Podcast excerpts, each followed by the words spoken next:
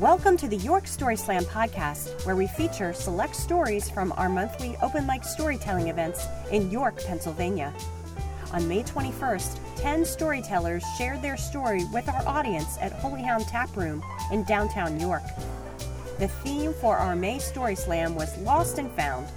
We heard stories of losing track of people, losing track of animals, lost items, and getting lost in the wilderness. In the end, our winner was Christina Kaufman, who won with her story about changes to her diet and changes to her preferences and life. So I had fully expected to be a lesbian for my entire life until about ten years ago when I switched to soy milk and broke up with my girlfriend.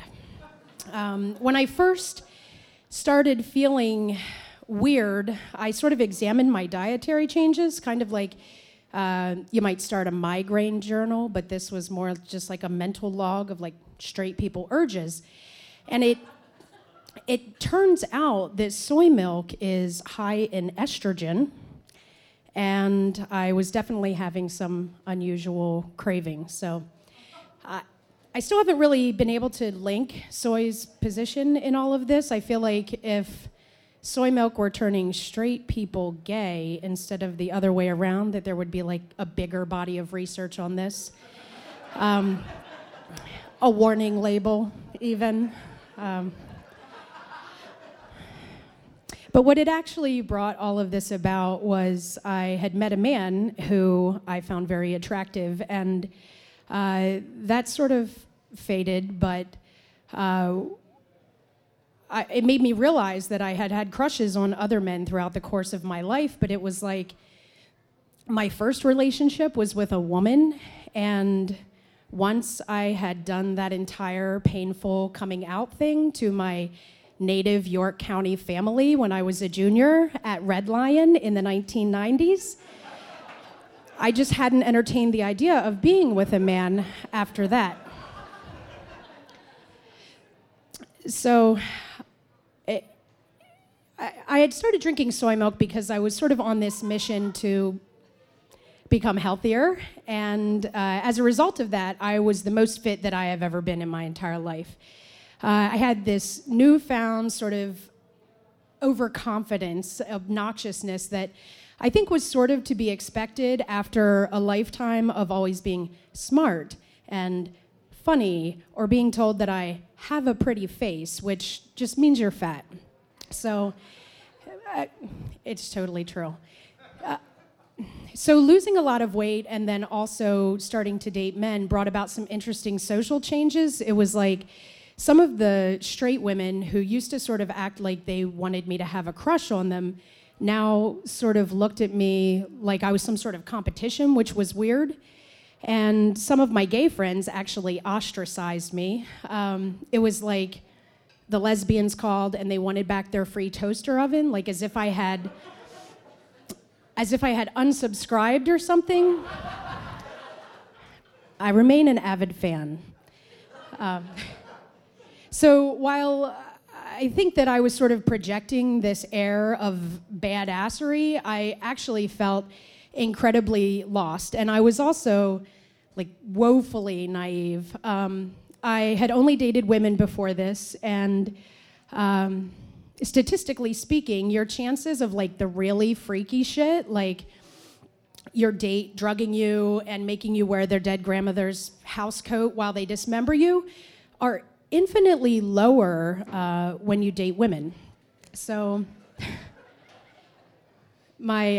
Uh, Eventually, I found a really good therapist who explained to me that she thought part of the problem was that I had a void in my schema, uh, which sounds like a skin thing, but it it means basically that I had a hole in my worldview. So um, even though I in no way grew up in some sort of fairy tale, it's like I was clinging to this irrational belief that um, people are inherently good. And I didn't have a category. Like I was apparently had left myself vulnerable uh, because I didn't have a category in my schema for someone like a narcissistic sociopath. Uh, so in short, it was basically that I didn't realize that having a very firm grasp on the existence of evil was a prerequisite for dating men. Um, the the guy I met at Maywin's fell into sort of a more benign category that I'm just going to call basic. Uh, he was super handsome, super fit, and so cool. He was exactly the kind of guy who would have never approached me when I had a pretty face. So when he asked me to come back uh, to his apartment and help him chop vegetables, I was actually kind of flattered. Um, I also thought that we were going to chop vegetables. So uh, as I'm standing at the counter and he uh, and I, you know, got this celery and everything, I look over and he's sitting on his couch and he has exposed his Phil, his. He has exposed, uh, yes, he has exposed his intentions. And I uh, I put down the knife, and the thing about Kodo is that once you force your way past this newly divorced, horny hipster, like there's no way to get out unless you have one of those electronic key cards. So, yeah, it was late, and I was frazzled, so it's possible there was, but I climbed that eight-foot fence, and I was sort of thinking, like, is chopping vegetables some kind of straight people euphemism? Like, I I should really get a better grasp on the vernacular, but I wish that I could tell you that that was the night that I found the missing part of my schema. It was not, but I did find it eventually. Christina earned a spot in our Grand Slam in November.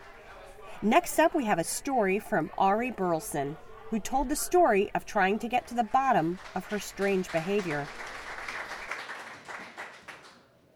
A couple of years ago, I lost my cookie sheets, which is hard because cookie sheets are big and there are not that many places where they can fit. But they weren't in the drawer underneath my stove where we keep them. So I looked everywhere else in my kitchen, and I couldn't find them. So I started looking everywhere else I could think that cookie sheets might fit. I looked behind my television, and under the beds, and in the trunk of my car, and there were no cookie sheets. No sane person would put cookie sheets in any of those places. But I had been doing some strange things. A few weeks before that, my daughter, Eva, went to a slumber party. And I was awakened the next morning with this frantic phone call at six o'clock in the morning. Where's Eva? And I thought, this was the girl's mother. Eva's at your house. And then I thought, wait, I think Eva's in her bedroom. And I went and I looked, and Eva was asleep in her bed. And the events of the past night started coming back to me. Eva had called me at about two in the morning crying because one of the girls at the party was being mean to her. And she asked me if I would come and pick her up. And I said, sure. And I drove over to the house and I picked her up and I drove her back home and we went to sleep. I apologized profusely to the girl's mother. And for weeks I wondered how I could have been so irresponsible that I picked my daughter up from somebody's house in the middle of the night and didn't tell them. Another morning, I got a text from my sister, and she said, you were up late last night. And I said, what do you mean? And she said, you commented on every single Facebook post I made for the past year. I didn't remember doing that. But when I logged onto my account, it started coming back to me, and some of the comments sounded like things I would say, and some of the comments just sounded like my id had had a field day. But the instance that scared me the most um, involved The Walking Dead. I'm a big fan, and I wouldn't let my daughter watch it because I felt like it was kind of horrifying and gory and scary. There's a scene at the end of season seven that was so gruesome for me, so scary, that it haunted me for months. And one day I was talking to my daughter, and she mentioned having seen this. And I said, what do you mean you saw that? And she said, remember, you showed it to me. And I said, I did not. And she said, yes, I came into your bed, your room one night, and I told you that I really wanted to see this scene that had upset you so much, and you pulled it up on your computer and you showed it to me. And as she's saying this, I'm remembering it, and I'm appalled at myself, and I thought, something is very wrong. So I went to my doctor, and I told her what had been happening. A couple of months before this, I had gone to that doctor for help with insomnia, and she had prescribed Ambien, which is a sleeping pill. When I told her what had been happening, she said, when you take Ambien, it has to be the last thing you do before your head hits the pillow. You cannot go on social media. You cannot have a conversation with anyone. When you take Ambien, you have to go right to sleep and stay asleep for seven hours. If you don't, you can go into this hypnotic state and do things like sleep driving, which is an actual thing. So my first thought when she told me this was, I wish you'd told me that when you prescribed it to me. And my second thought was, that doesn't work in my life. I'm the only adult in my house. If my daughter needs me in the middle of the night, the person who helps her needs to be a rational, responsible adult and not some lunatic without any boundaries. So I had to give up taking the Ambien, and I gave up on finding my cookie sheets. Until last month, when my daughter was putting some pans away in the drawer underneath the stove, and it jammed. So I pulled the whole drawer out, and there, underneath the stove, on the floor where they'd been gathering dust for the past two years, were my cookie sheets. Our final story on this month's podcast comes from Aaron Lewis. Aaron shared his story about one memorable time he got lost in New Mexico. Several years ago, I was working out at a, uh, a shooting competition in New Mexico uh, at a place called the Whittington Center, which was uh, just this massive facility. Uh, the majority of it was just uh, backcountry, untamed wilderness uh, for hunting expeditions and everything. And then this one portion of it was uh, uh, shooting ranges. And so the one that I was working on uh, was this thousand-yard range with a bunch of uh, old crusty bastards shooting old rifles. Um, but I went out about a month early. Um, the guy I was working with, uh, our job was to go out and build all the targets. And so we didn't get paid a whole lot, but one of the perks was we had, you know, while we were working, if if we were, you know, off the clock, we could use the facility as much as we wanted. Um, and that included going and exploring the backcountry.